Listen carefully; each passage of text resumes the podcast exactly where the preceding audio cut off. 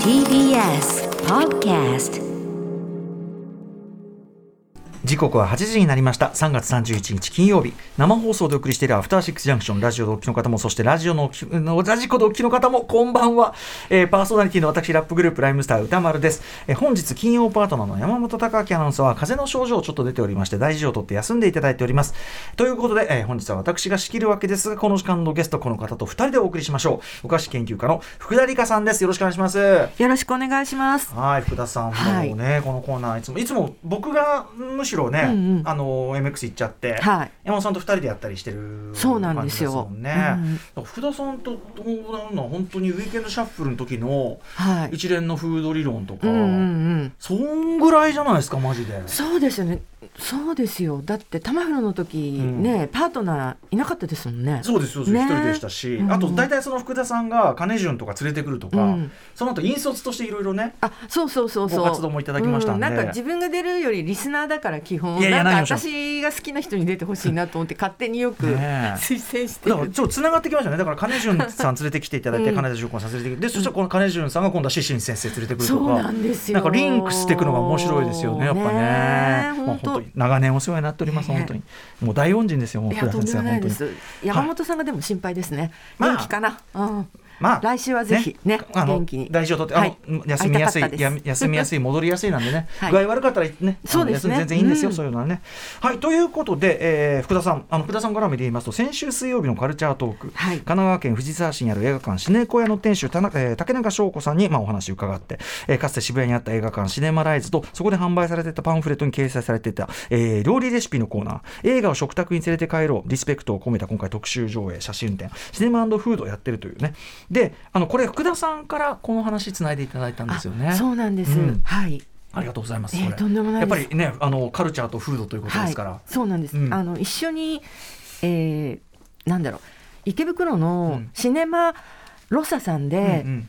キュールとはいろいろ映画絡みはいでやってたんですね、あのイベント。料理ユニットのキュールとはい、そうなんです。その絡みみで、うんあので学校の大学の先輩でもあるんですね。あ、そうなんだ。はいそうかそうかそういうゆかりもあって。そうなんです。で、はいそれのある意味こうなんていうかなこうオマージュ企画というかでもまずシネコ屋さんがすごいよねそれを今やろうそうなんですよ。このパンフレット独自パンフレットすごいんですよ。今日持ってきていただきましたけど、はい本当にあのもう簡単なね本当にあのジンっていうかちゃんと愛情がこもったジンになってるし、はいでそのこのなんていうの？そのポイントなんスタンプカード？うん。みたいなのもはい。綺麗に小さく可愛くちゃんと作って、もうその細部まではい。気持ちと愛が入ってるっていうか。そうなんです。それでやっぱりあのアトロクを聞いたリスナーの方がたくさんいらっしゃってくれてるって報告受けてます。本当にありがとうございます。こちらこそありがとうございます。皆さんね。はい。あのーでしかもこのさ人形式になってますけどその前かつてシネマライズのパンフで、キュールさんがやってたはい。レシピみたいなことをそれもやられてるんですもんねそうなんです。厨房の中のスタッフがキュール風に作ってくれてるんですよ。うんうん。もうそれにちょっと痺れて。精霊顔顔クルックカビ森の奥深く、はい。ぽい。そぽい。う。めちゃくちゃぽいです。うん。そんなのもやってたり。これはだから本当に自然小屋さん箱としてもいいしこういう印刷物とかうんもちゃんといいこの紙とかもさおしゃれなんですよ。いいですもんね。なんかぜひこれだからはい。前も言ったけどその藤沢の人しなんか羨ましいこの店が近所にあるなんて、昨日行ってきたんですよ。おおいいね。はいはい。どうでした？本川湾の天使の涙を見てきて、やっぱ金城武史の子犬時代、めっちゃ可愛いのを堪能して子犬時代。もうでっかいゴールデンレトリーバーの子犬なんですよ、金城武史が、ワイフォブしてるんですよ、もうそれを見るだけで、はい。あの 4K リマスター版が出ているので、なんかすごい綺麗だし、はい。良かったですうんね。ちょっと僕も本当にね一度あのシネコ屋さんを訪れてみたいなと思ってぜひぜひおります。はいえー特集上映と写真展シネマフードは4月2日日曜。あだからもうあさってまでね。そうなんです。ぜひあのお近く行ける方もしくはそのなんかこう足伸ばして行ける方はぜひ、はいはい。行ってみてください。そしてあお知らせ事の前にさまずあとあの福田さん今日差し入れありがとうございます。あめちゃくちゃ美味しいかわい 美味しくて可愛いサンドイッチいただいちゃって、あれはどこのお店のやつなんですか？あれは赤とんぼというお店なんですけど買いやすいのはえー日本橋の高島屋の地下ですね。へー。あのサンドイッチなんだけど、はい。こうなんていうかな長長方形なんていうの小さいキューブ状っていうかすごく小さく切り分けてあって、そうなんです。もうそれが一個一個小分けのビニール袋に入ってて、はい。分量といいそのそれぞれ別個にとって食べれるこの形式といい、最高にそして美味しくいい。そうなんですよ、うん。だって女優さんへの差し入れは大口なんて開けさせられないじゃないですかみたいな内容ですよ。そうか、はい。あのーそういうこうなんていうのお化粧とかも乱れないサイズってそういうこともあるんですね。多分だから女性誌の中ではうんうん。多分マストだけど、なかなか出てこない。私も30年間雑誌やってるけど、うんうん。2回しか食べたことがないへえでも気の利いた差し入れストはそう。これをやっぱり知ってると。そうですね、うんうん。でもらった方も知ってないとダメですね。ああ申し訳ございません。なんかねなんか赤とんぼなんですねみたいうんな嬉しいですみたいな。初めて来ましたでも僕もこれ。社交が繰り広げられてるわけですよ撮影の前に。そうなんだ、い。ファッション女性ファッション誌とかではじゃあ結構。そうですね、うんうん。うん。あの中でもねあの福田先生おすすめのローストビーフさっき食べて、はい。すごい高級な 味しましたけど、すごいちゃんと肉肉しいっていうか。そうなんですよ、ね、はい。すごかった。あとあの今エビカツチックのも美味しかったっそうですね。で今やっぱ断面萌えが流行ってるじゃないですか。断面萌え。なんかめちゃくちゃ断面が厚いみたい、うんうんうん。それとは対極の、はい。もう上品な薄いサンドイッチなんですけど、うんうんこれが美味しいんですよねしかもさ福田さんこういう仕事の合間にちょっとつまむものって、要するにそのお腹鳴っちゃったりするから食べたいんだけど、うんかといってこの後食事もあったりするから予定も、そんなにお腹いっぱいにしたくないとか分量最高。わかりました次も持ってきますいやね、本当最高です。いや、お気お気遣い、お気遣いなく、お気遣いなくでお願いしますね。はい。ということで、赤とんぼのね、サンドイッチもいただいた時はお礼をしたかったんです。ありがとうございます。ぜひ皆さんも気の利いた、うんあの差し入れストなりたかったらね、これちょっと参考にしてみてください。ぜひ。そして福田さん、ごめんなさい、あの遅くなっちゃって、えっと、ご自身のお知らせ事などあれば。えっ、ととにかく久毛沼海岸のシネコ屋さん明日明後日までなんですけど、上映が文味おじさんの森なんで、はい。ぜひあの行ってくだされば本当にうん。であの原画といいますかあの写真展もやっているのでぜひ見ていってもらえれば、もう本当それだけっていうかもう ありがとうございます。いやあのありがとうございますこちらこそ。どこに向かってだ誰がどこに向かって俺言ってるのかリスナーの人ありがとうございます。はい、あのそうですね。言っていただいて本当にありがとうございます、ということですね。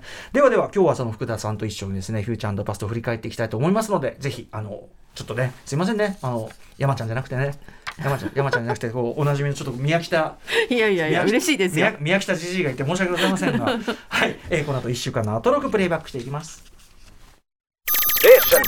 After Six Junction. さてここからは1週間でお送りしてきた情報や聞きどころをまとめて紹介するアトロックフューチャーパスト。本日のお相手はお菓子研究家の福田理香さんです。福田さんよろしくお願いします。よろしくお願いします。あの本題に行く前にもう一つ、はい。あの今ね間でもう熱くスラムダンクの こもうもうなんかこの温度感でねまだこの温度感でいくかという。えでも福田さんにとってスラムダンクはやっぱり大きかったわけですその要するに今回の映画とは関係なくて。その前から、うんうんはい、うんもうすっごい心配してたし。ああどういうふうになっちゃうかで、なんかもう本当に、あの、同じ会社の人でも、もう全然。わ、何にも盛り聞こえてこないっておっしゃってたんで。情報が、それで、まあ。古川さんと知り合ったのも、はい。スラムダンクつながりで。今構成作家古川光さんいますけどどういうことですか？雑誌で福田理香さんが当時「スラムダンクのことをうん。めちゃくちゃ褒めてらっしゃったのが、当時の「スラムダンク表の中では全く違う視点で、まあはい要は井上武彦さんっていう漫画家さんがうん。書きながら上手くなっていったところがすごくよ良かったんだってことをお書きになっていて、はいはいあこの人素晴らしいなと思ったのがもうかれこれ十数年もっとか。もっウとですね。ィークエンドシャッフルだって出ていただく前でしょ、前ですさらにね、はいはいそこで福田理香さんのことを僕初めて2004年とかですよ。そのくらいですね。そうなんだ、はい。じゃあそうか。あのー福田さんにとってもともと大きいものでで実際ご覧になってそうです。そのドキドキしながら。はい。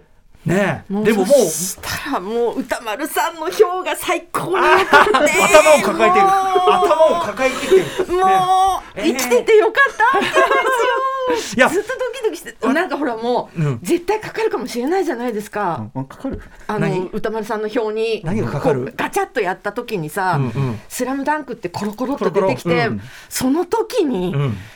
どんな表がともうすごいドキドキしてたらもう考ええる限り最高、いやいやいや。こんな人生が待ってたなんて生きててよかったと思って。僕もねだからその先ほどね,、ねちょっと話しながら言ったけど「あのスラムダンク素人がでも素人なりにこういろいろしてでもすごく思い入れであって、だから私があの表における桜木花道だったという。そう。だからまさかの、もうあと1分ってところで まさかの本家の猪竹三世からパスが出てそれを歌丸さんが 左手は添えるだけ。スッといったうん。ストーンというのがいやおこがましいわあ俺ちょっと。の湘北のモブの2人が「やったー!」ってなってるんですよ2人で。古川さんと。ここでモブが「やったやったー!」みたいな。ありがとうございました。いやいや恐縮です。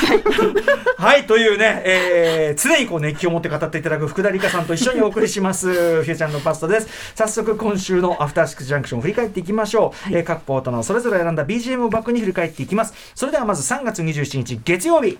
月曜パートナーの熊崎和人です3月27日月曜日振り返ります6時半からのカルチャートークには脚本家映画監督スクリプトドクターの三宅龍太さん登場。最新エピソード「化け記者」が配信されました。三宅さんが監督脚本を務めた令和版夜のミステリーについて伺いました。7時からのミュージックゾーンライブダイレクトのゲストはサードアルバム「シンフィル」をリリースしたばかりの蓮沼シュータフィル。アトロクのために収録してもらった総勢12名によるスペシャルライブを披露していただきました。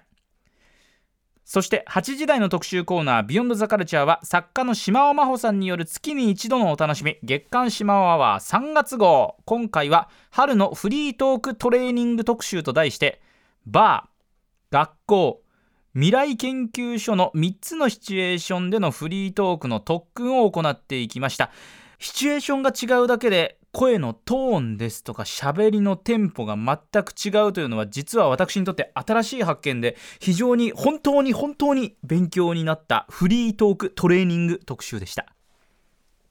最後に今週のグラビアは三田祐樹さんです。24歳の方です。去年の10月に芸能事務所に所属をされまして3月23日発売の週刊ヤングジャンプでセンターグラビアでデビューをしていまして今もポージングの勉強に余念がないという方でこれから雑誌に掲載される機会間違いなく増えますし非常にご本人グラビアに対するモチベーション愛が深いという方で今回お勧めさせていただきました。三田祐樹さんでした。はい、月曜日でした。福田さんいかがでしょうか？はい。あのー三宅せ、先生というかはい。監督の、うん。あのーやっぱ令和版夜のミステリー。はい。すごかったですね。あ、聞聞きました。きになりました。はいはいはい。はい。あこういう風にっていうか私もなんかうんうん。線路際の家で育ったので,、あへでーまだねあのもちろんあの機関車じゃないですけど、うんうんうん。石炭を運ぶ、うん。あの貨物列車が通っていたのでなんかそれの音とか、うんうんうん。その風の音とか、うんうん。まあ暖かい地方なんですけどね九州なんで、うん。だけどねすっごいリアルでした。うんうんうんうん。で怖いんだけど、最後のうちでやっぱ涙しちゃうというか、そうですよね、うん。今回はちょっと本当うにん参っちゃうと感動編っていうかちょっとね。すそうです。あとその場面のなんていうんですかね、あの最初すごい本当に引きんな会話から始まって、ぐいぐいドライブしていくっていうか、はい。あの高まりが本当うね、んすごかったですよね。で。音響のやっぱなんだろうすごい立体的に聞こえたんですよね、はいはい。うちのパソコンで聞いてただけなのうんうんうんうんうん。にだから本当になんか耳の周りで風が鳴ってる感じとかが、うんうんそれと耳元でなんか会話されてるみたいな感じとかで、うん一緒になんかねちょっと車の中にいるような感じとか、そうであなんかすよねよよくそういうね音が作れるなと思って、うんもうこれぜひ聞いてください。はい。はい。あの聞き手のね想像力のに委ねる部分を作る余白を作るのが大事だって話も面白かったですよね。あそうすですね。はい。はい、そして、えー、あとは8時台ですかね、ね。はいまあ島尾さんのね月刊島尾アワー3月号フリートークトレーニング特集っていうだけでもうなんか、もう期待が高まりますもんね。高まったらもうやっぱそれで島尾アワーは希釈水め水で薄めとこうっていうのもまあ確かにそうだけど、薄まんなかったですね。薄いとは何かってことですよね。そう薄まんないんですようんちょっとメールも来てるんでご紹介しますね。ラジオネーム元一年六組さん、えー今週は音楽企画が充実するなど濃厚な放送が多かった中、まさにちょうどよく希釈してくれたのが月刊島アワー3月号でした、えー今回はフリートークトレーニングという企画、ある設定でロールプレイをしながらトークを展開することで一定の面白みを担保しつつフリートークの可能性を追求するというものでした。最初の設定会員制バーでは序盤は設定に忠実にトークしていくのですが話題が盛り上がってくるとなし崩しになるのがまた楽しい。2つ目の学校設定ではいきなりクイズが始まって設定が関係なくなり最後の未来研究所では AI ロボットマホボのロボット声が聞き聞き取りづらいと歌丸さんに指摘され即座にヒューマンボイスモードに変わるなどこの程よい湯加減がシモンワの醍醐味です。また特筆すべきは歌丸さんの設定への入り込みです。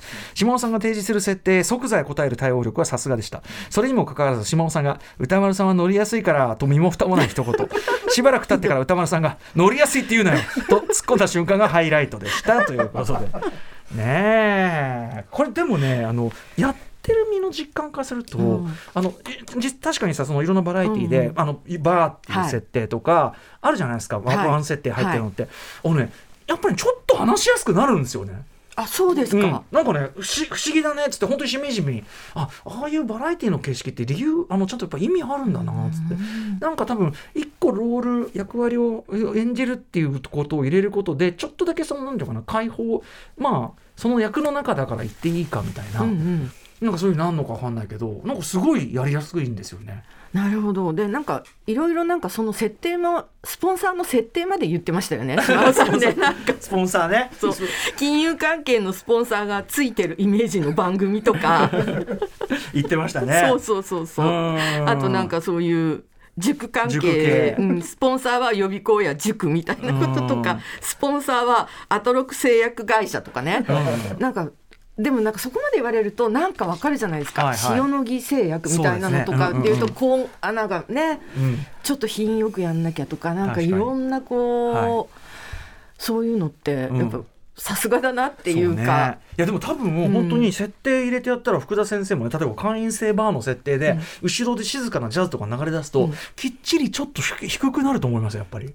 そうかもしれないですね、「いらっしゃいませ」っつって「何しますか?」なんつってねそうね。みたいな。それそれ。入るのよこれね。う確かに、ん。なんか演じてる方が喋りやすいっていうのはあるかもしれないですね。なんかペルソナを被るじゃないけどそれそれはいはい、うんそうですそうです照れくささが一個取れるっていうかね確かに、うんまあ自分じゃないみたいなね。そうそうそうそう、はいということで意外な発見もありましたね、うんこれ続くんですよね。続くのかな？そう島尾さんだけは僕何とも予測予測できないんで はいちょっとでまあ結構楽しかったですこれ。ね、楽しかった。はい、こっちも楽しかったです。はい。さあ、じゃあ続いていきましょうか。続いて火曜日です。火曜パートナーの宇垣美里です。3月28日火曜日、振り返ります。6時半からのカルチャートークは雑誌ブブカで歌丸さんが連載しているマブロンで今月取り上げたアイドル的ソングを雑誌発売に先駆け、白夜処方の森田修一さんとご紹介しました。7時からのミュージックゾーンライブダイレクトは TRF のリーダーで盛り上げ番長、番組月1レギュラーの DJ コウさん登場。TRF30 周年記念ライブのセットリストをぎゅっと凝縮した生ミックスを披露していただきました。そして8時台の特集コーナービヨンドザカルチャーは新概念アイドルとしての擬態フード特集。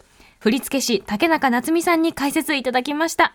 多分ですけど、私完全に分かってしまった気がする。若さいも可愛いな。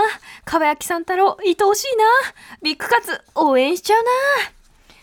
あと容赦ない竹中先生のダウト最高でした。ダウトってなんだよってね、話なんですけどね。はい、はい面。白かったですね。はい、ということで火曜日です。いかがでしたか、福田さん？そうですね。あの DJ コウさんの、うんうんなんか小室さんの声真似ありのなんかもう すごいラップ三十分湧くのね。す素晴らしかったですね。あとですね、あのリスナーさんがツイッターで、うん全部ひらがなで森川祐樹さんっていう方なんですけれど、うん TRF のジャケット祭りをされてて7枚ぐらいずっと上げ続けられていてやっぱうんうんうんそういうの見ると胸熱っていうか、あその世代にしてなんだなと思って、でやっぱりコアなファンがついてて楽しみされてたんだなと思って、うん。うん。ちょっとなんかあの、ほっこりしました。はい。はい。ね30分間ずっとここでもうそこでずっと生で喋ってミックスして喋ってミックスして、途中踊ってでもあれはね結構ねコウさんさすがにぐったりしてました最後、はい、ちょっとですね終わった後ね「いやーすごかったですよ」ってみたいな感じで。ちょっと抜けてましたねこれね。うんありがとうございましたコウさん、はい。そしておめでとうございます。うん。はい、そうですね。本当におめでとうございます。そしてえー、8時台ですかね。はいうん。えー、えー擬態フード。はい、うんフードですよ、フード。そうなんですよ竹中先生やっぱし運動神経がいい人ならではの動体視力があると思うんですよあー面脳白いの動体視力っていうかうんうんうんうんだから自分なりの目線を見つけて、はい。それをなんかちゃんとうんうんうん。理論化というか、たくさん例を見つけれるっていうか、うんうん確かに。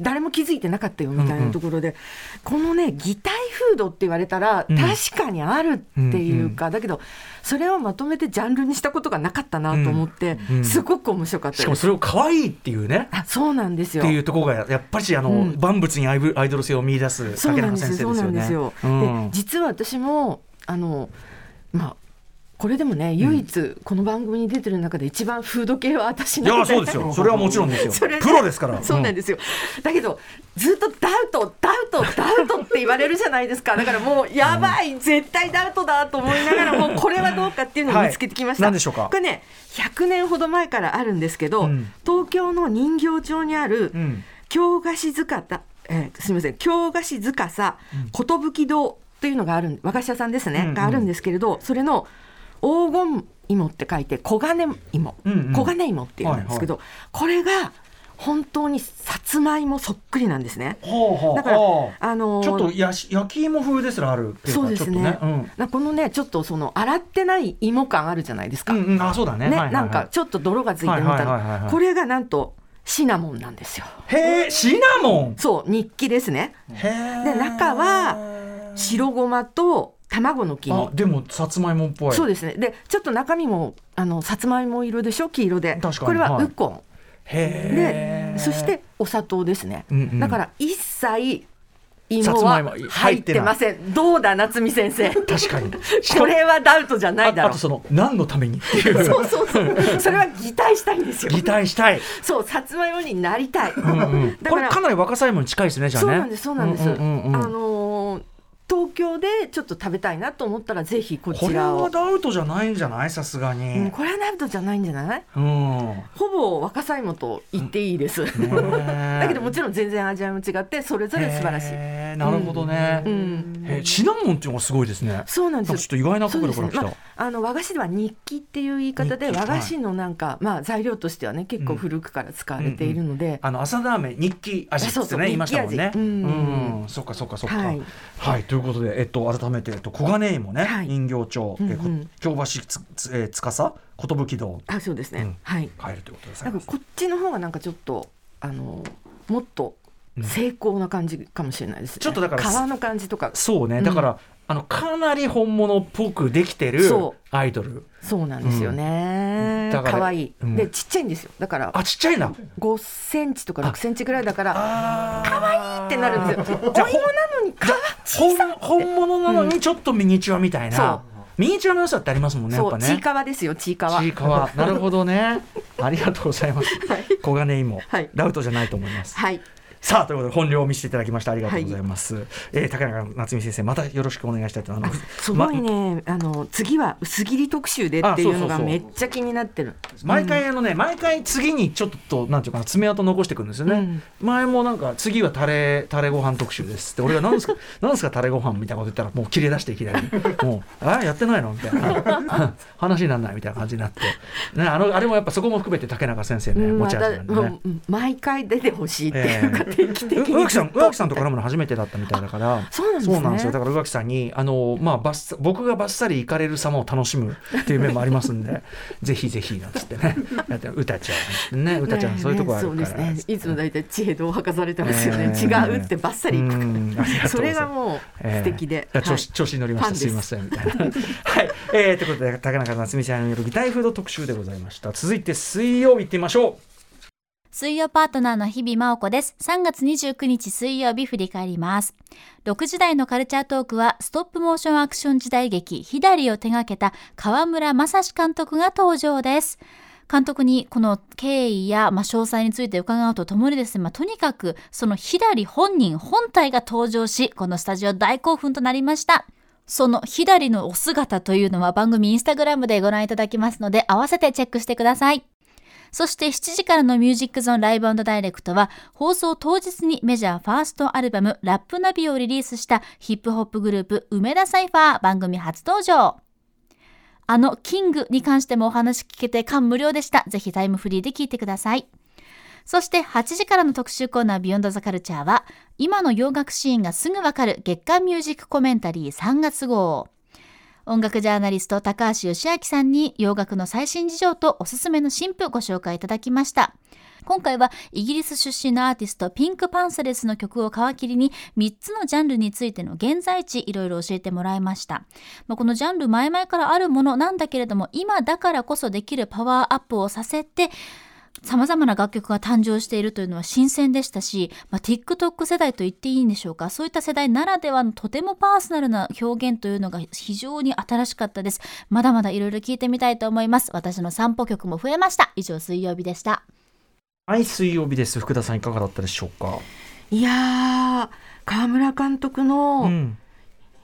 左、左素晴らしかったです。あご覧になりました、はい。あのテスト映像とかな、はい。パイロット映像。はい。実は私あの卒業制作アニメーションなんです。へえストップモーションアニメ？じゃなくて、うんだけどストップモーションアニメも授業でやったんですよ、はいだからどれだけ大変なことかうんは私は分かってます。みたいな、もう無理です。無理です。無理です。みたいなうね、ん。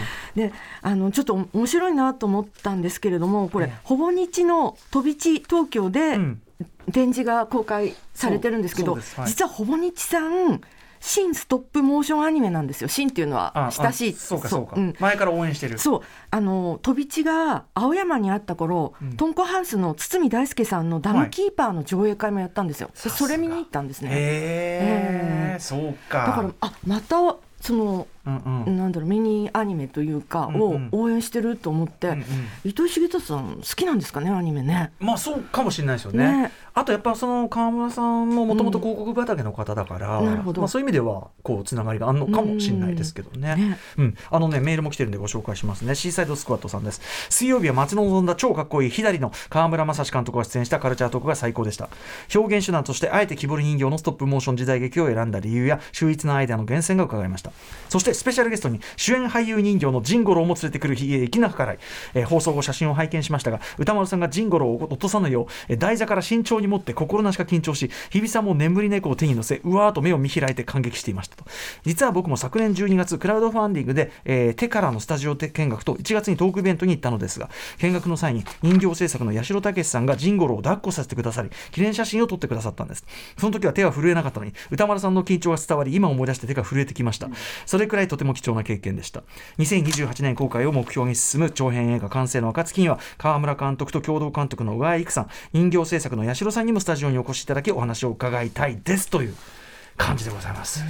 いや三船敏郎感あるっておっしゃってましたよね。あの三船敏郎がスタジオに来た感それを抱っこ三船敏郎を抱っこして運ぶってそうそうそうそうそう。それは緊張しますよね。いやでも間違いなく、うん。あの世界的にもこれ大評判になるはずですし長編出来上がった、もうすでにもうなってると思うけどあの歴史的な作品にもうすでになってると思うから、うん。ちょっと本当に大げさでなく。で左陣五郎まさかのアクションっていうか、うんうんうんそれで300年間作品があるっていうのもやっぱりフはい、ァンタジーとしてね、うんうん。そこになんか目の付けどころというか、うんうんうん。なんか左陣五郎だったらねどうしてもねなんか職人物語みたいなはいはいはい。話になっちゃうところがアクションにね、びっくりして本当だよね。え本当それでなんか血がねうん。おがくずっていうのがね、うん。しゃれとるみたいな。これさあのまだ一部分でね戦闘シーンしかないけど、フード描写なんてあるんですかねいや何食べるんですかね。ねえ。ちょっとそれ気になりません？こ超う木の木の木の木っていう設定だけに、うんうん。そこどうすんだろうね。ちょっとこれ聞きどころだったかもしれないなとしたら、ね今福田先生ねえね本当に何を食べればこの人になるんだろうっていうのはちょっとね面白いですね。逆フード描写としてねあの新仮面ライダーのね、うん。飯食わないで大丈夫っていう 恐るべき設定を加えてきてあだから働かないで働かないでふらふら人を助けてんだみたいな。なるほど。っていうことがね判明したりしましたけどこれちょっと左はどうなのか。ね、うん。注目ですね。注目ですね、はい。あえっ、とそうですね。な感じかなえー、そんな感じ？いいのかな？はい。はい、えー、じゃあ水曜日続いてじゃあ木曜日行ってみましょう。え？いいの？木曜パートナーうないりさです。3月30日木曜日振り返ります。カルチャートークにはジャズ評論家のなぎら光隆さんが登場。さまざまな作品に参加し唯一無二の存在感を放つドラマー石若俊さんについて解説していただきました石若さんが参加している楽曲を聴きながらいかに多彩な引き出しを持っている方なのか、えー知ることができました今後大注目のドラマーですそして7時からのミュージックゾーンライブダイレクトは編集者、選曲家、DJ、プロデューサー、そしてカフェオーナーとして活動する橋本徹さんが登場。コンパイラー生活30年を記念するスペシャルミックスを披露していただきました。お家がおしゃれなカフェに変わるようなとっても素敵なミックスとなっています。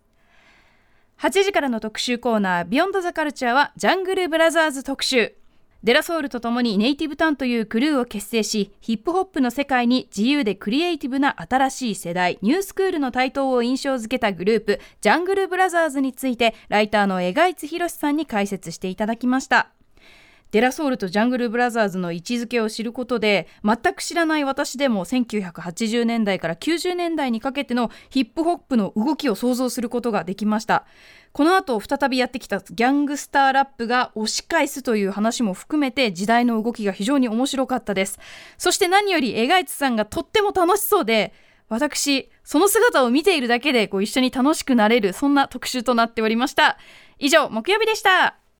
はい、木曜日の前に、すみません、水曜日、ちょっと一個飛ばしちゃった。はい。えっと、よし君のね、そうなんですよ。えはい。あのやっぱり毎回きっちり分かりやすく解説してくれて、私がジャージークラブとドラムンベースとツーステップが初めて分かって、いやこれでもなかなかそのあの音楽ジャンルって分かりづらくってっていうのをメールもその後いただいたりしたんですけど、うん。私どもあの結構その知ってるつもりのチームによっても本当そうでそれは。うんあのすごいちょっと微細な差で名前が特にイギリスのジャーナリズムってすごいすぐ新しい名前つけたりするんで。あなるほどね。そうなのであのく厳密には分かってないこと僕らもいくらでもあったりするんで、ね、で実際に曲聴かない並べて聴くと分かるじゃないですか。そうそうそうそう。それであなるほど違うっていうのがすごい分かって、いくらウェブでなんかさ、言葉上のあれ見ても絶対分かんないから。そうですね、うん。あとやっぱ英語の響きが k p 的っていうのを日比さんおっしゃってそうかと思ってちょっと調べたらやっぱピンクパンサレスさんは、うん。あの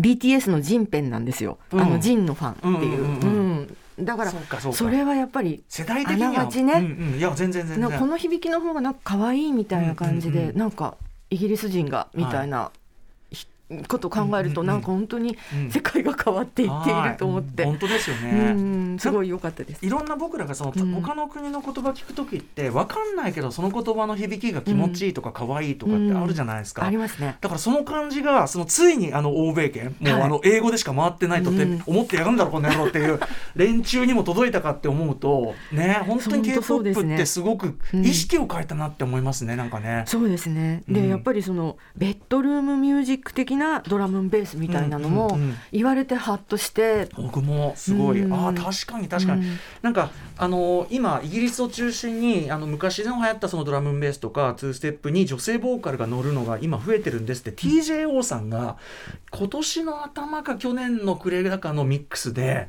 おっしゃっててそれを並べてミックスされてああなるほど本当そういう曲多いっすねっつって、うん。でそこから意識して聞くとあ本当に多いなって感じ。で、うん。でそのなんていうかな一つのあの象徴的人物としてのピンクパンサルって、よこのよし君の特集でようやくそれが僕もマッピングできたっていうかうん。感じだったんであとやっぱピンクパンサレスっていう名前のかっこよさ、うん。なんか英語圏に育ってないから本当のニュアンスがわからないけど、うんうん。ハッとするような名前でいいなと思って。なんだろうねピンクピンクパンサココみたいな。そう。ん 娘と書いてピンクパンサコみたいなね、う。ん感じかもしれないけど、ね。うん。なんかいいですよね。いやーあのでも本当にあのこういう特にジャンル解説これは本当に今後もやったのやってってもらおうかなと思ってます、特にあの音今のポップミュージック聞くのに結構欠かせない知識だったりします。ビート感だから、そうね。そうおっしゃってましたよね。そうそう。ビート感が今あの今の気持ちまさにこの木曜の話ともちょっと通じてくるんですけども、うん。うん。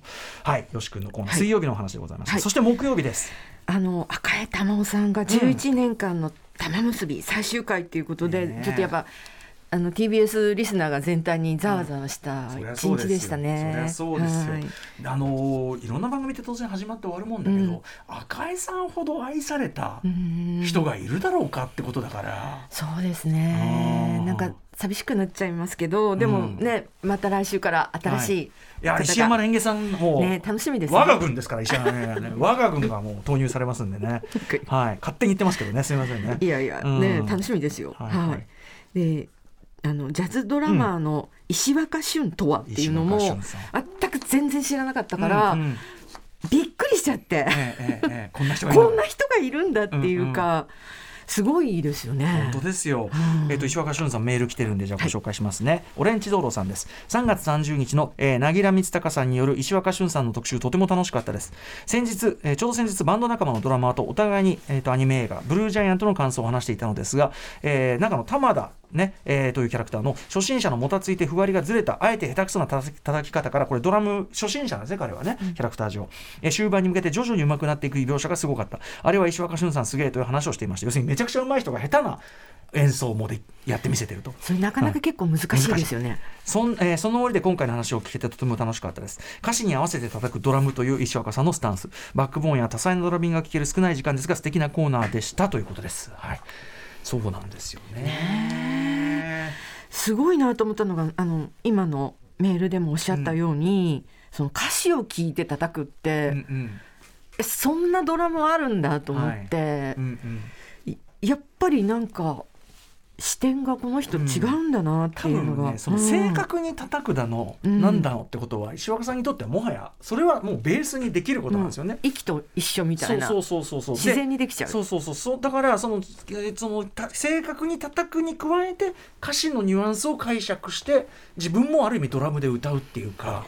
そういうことができるんでしょうね。あと多分あの僕中でも言いましたけど我々が聞くあメロディーが素敵ねとかうん。歌詞が素敵ねっていう以上に、多分リズムの解像度がめちゃくちゃ細かくその星野くんなら星野くんの歌、米津さんだったら吉根さんの歌を解析してでそれに最適なこうタイム感でそれも0.000コンマ何秒みたいなそういう話ですけど、多分そうですよね、うんだからあのしょコンピューターより職人の手の方が細かいのできるとか言うじゃないですか、ああるあるある。それに近い何だと思うんですよ。0.0001ミリの差が分かるみたいな。そうそうそう触るって分かるうん。その職人みたいな、うん。そういう世界っていうのをやられてると思うしあとやっぱりそのあのロバート・グラスパー以降という言い方されてますけど、はい。やっぱりヒップホップとジャズっていうかヒップホップを経たジャズ感覚っていうか、それがもうなんていうかそれがもうベースロバート・グラスパーを聞いて始めた人だから、うん。だからそのもうなんていうかスタートラインの高さっていうのもあるでしょうね。それで芸大行っちゃってんでしょ？ああですよ。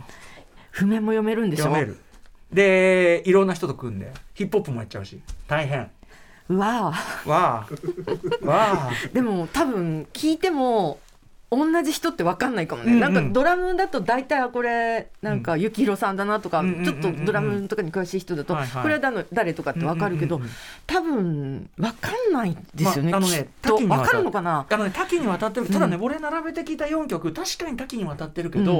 やっぱり色があります？はい、色あると思います、うん。そのあの例えばその米津さんの結構シンプルな、うん。あのロックビートに聞こえて、間にこうタタタタタンってみたいなのがこうおかず入れるのがめちゃくちゃ手数す要するに打ち込みだってこんな複雑なのみたいなのが入ってくる。しかもそこにちゃんともたりの感覚っていうか、うん。ちょっとリズム後ろ感じがうん入ってたりとか、全体につんのめってるのにパーツでは後ろに行ってるみたいな。だからもうなんかなんなん？それ打ち込むの結構大変なんだけど、うん。なんなん？なんなん？まずねなんかその分かる耳が欲しいみたいな感じです、いやいやでも僕ももちろんそんな制度あのいやいやでもやっぱりあの羨ましいんですよ。だから耳がいい人が。でもなね柳田さんとか専門家の解説のよし君と同じであの並べてみるとちょっと見えてくるよねうん。みたいなのすごく助かりますよね。ね。はい、はい。えーちょっと短い時間でございましたが石若俊さん特集でした、はい。そしてそして他は？そうですね。ジャングルブラザーズあ特集。ありがとうございます。福田先生の口からジャングルブラザーズとなという。ね、そう。面白かったです。全然知らない分野なんで、うん。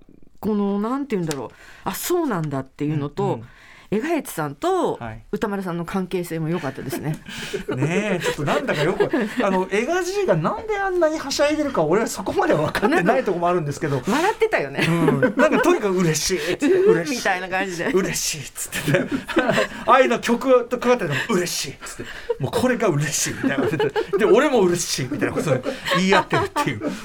うん。であのーこのジャケットのはいはい。アートワークが、うんうんみ私見たことなかったんで、うんうんうん。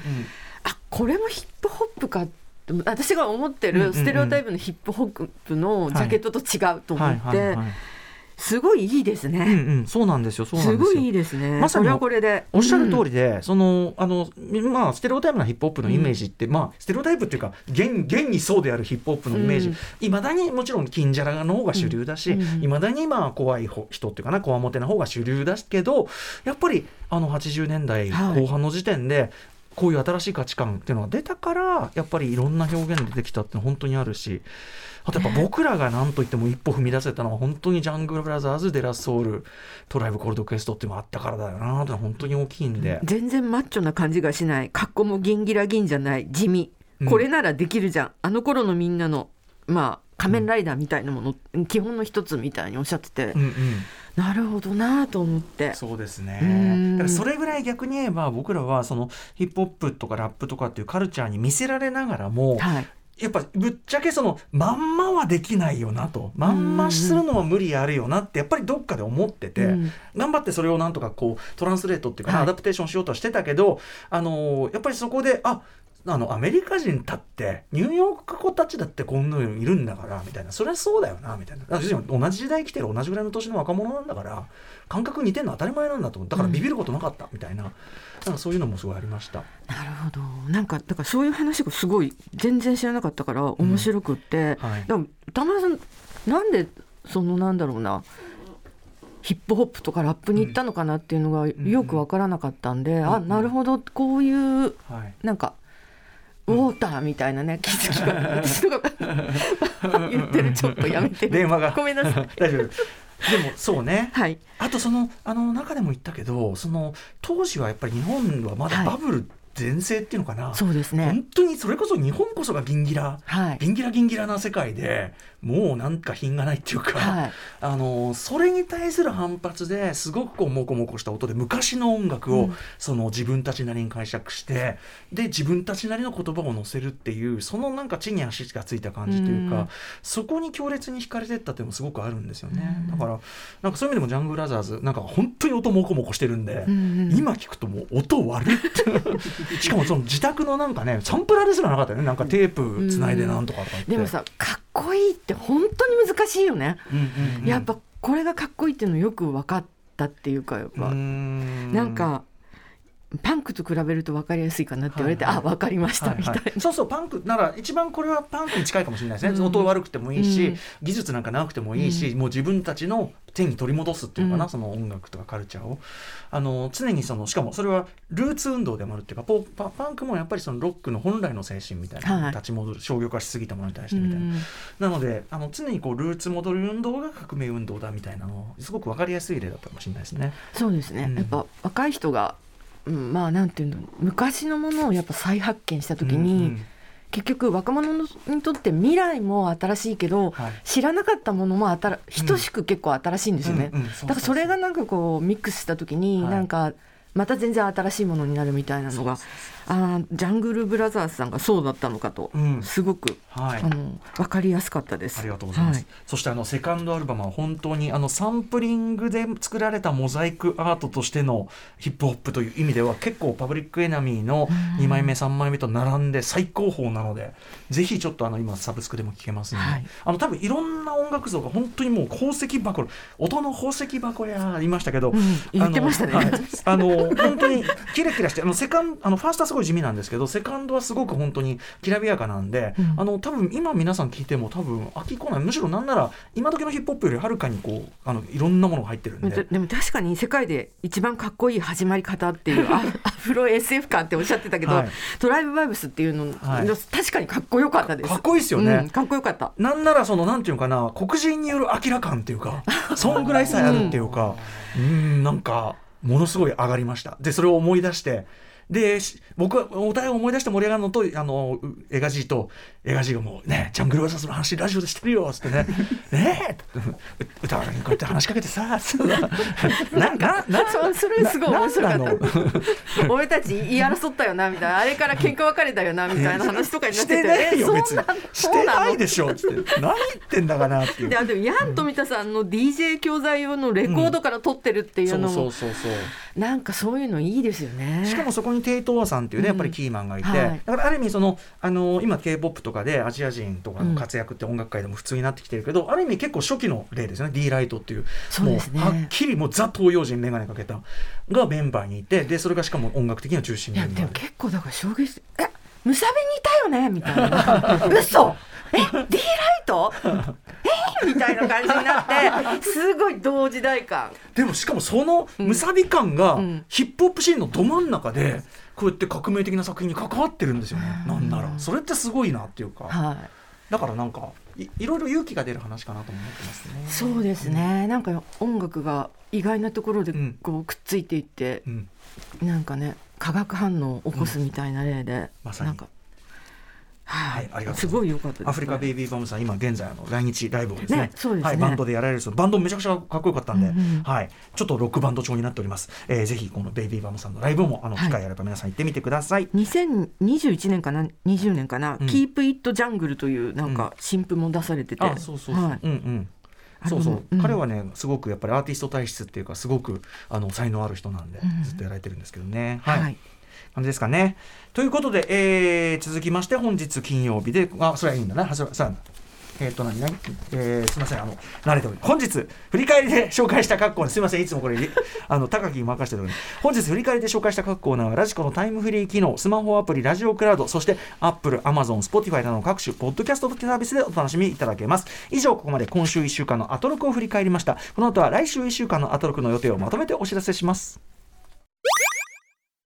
それではここから来週1週間のアフターシックスジャンクションの予定を私歌丸自ら一気にお知らせしていきますまず4月3日月曜日6時半からは6年目に突入するアトロクの新プロジェクトの概要を大発表いたします。ちょっとこれはまだ秘密なんですがね。えーそして7時からはアニソン DJ の DJ シーザーさん登場。8時からは6年生特集です。アトロク6周年にちなみ、皆さんが何らかの6年生だった時の思い出を味わう投稿企画。えー人生6年生ってなんだよ。小学6年生 社会人6年生、まあ、趣味の6年生あとグループ結成6年生などなど何かの6年生だった時のエピソードを歌丸アットマーク TBS.CO.JP まで送ってください。ちなみに私歌丸はえー小学6年間、えーそして中高一貫で6年間そして大学6年間6年生を学生という区切りだけでも6年生を3回やっているまさに6年生の申し子。6年生のことが知らぬことはない、ね、送っていただきたいと思います。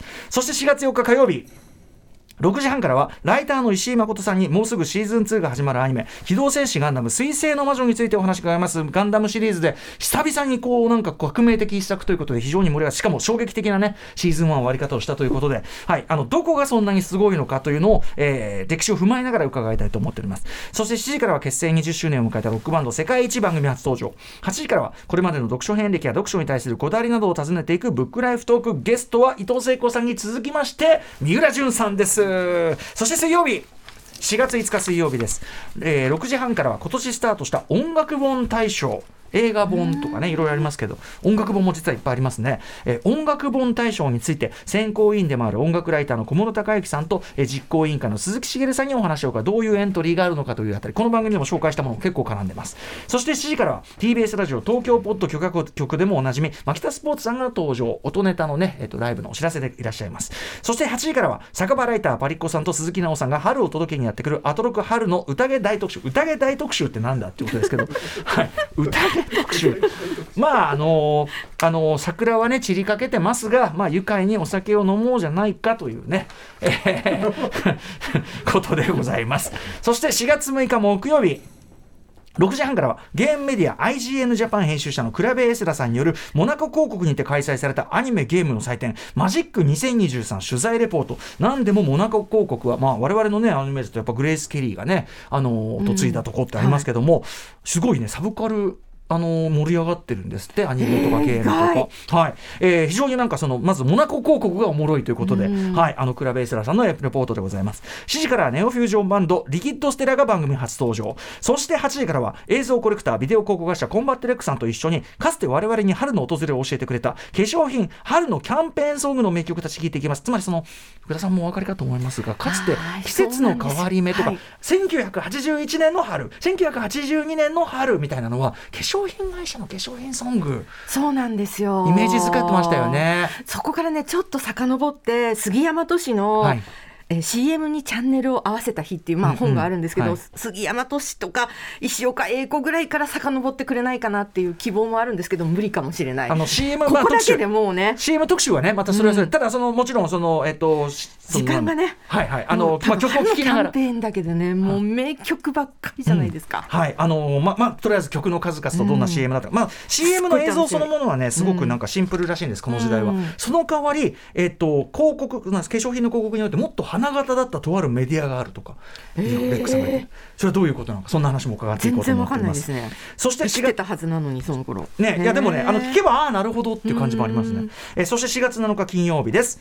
6時半からの週刊映画指標、ムービーウォッチメンは、えーベイビー・ワルキューレ、2ベイビー、ね、ベイビー・ワルキューレ、あの、この番組では、ウォッチメンは当たってないですけど、当時劇場公開された時に、あの、私も見に行ったり、宇垣さんとかね、レックさんも言ったかな、非常にアクションがすごい上に、あの、ほっこりした女の子2人のやりとりが超面白いというね、えーえー期待の2作目でございます。そして、えー7時からはシンガーソングライター、ともおさんと初登場。そして、8時からは1週間の番組を振り返るアトロクフューチャー＆パスト。次回のゲストは映像コレクター、ビデオ考古学者、コンバットレックさんです。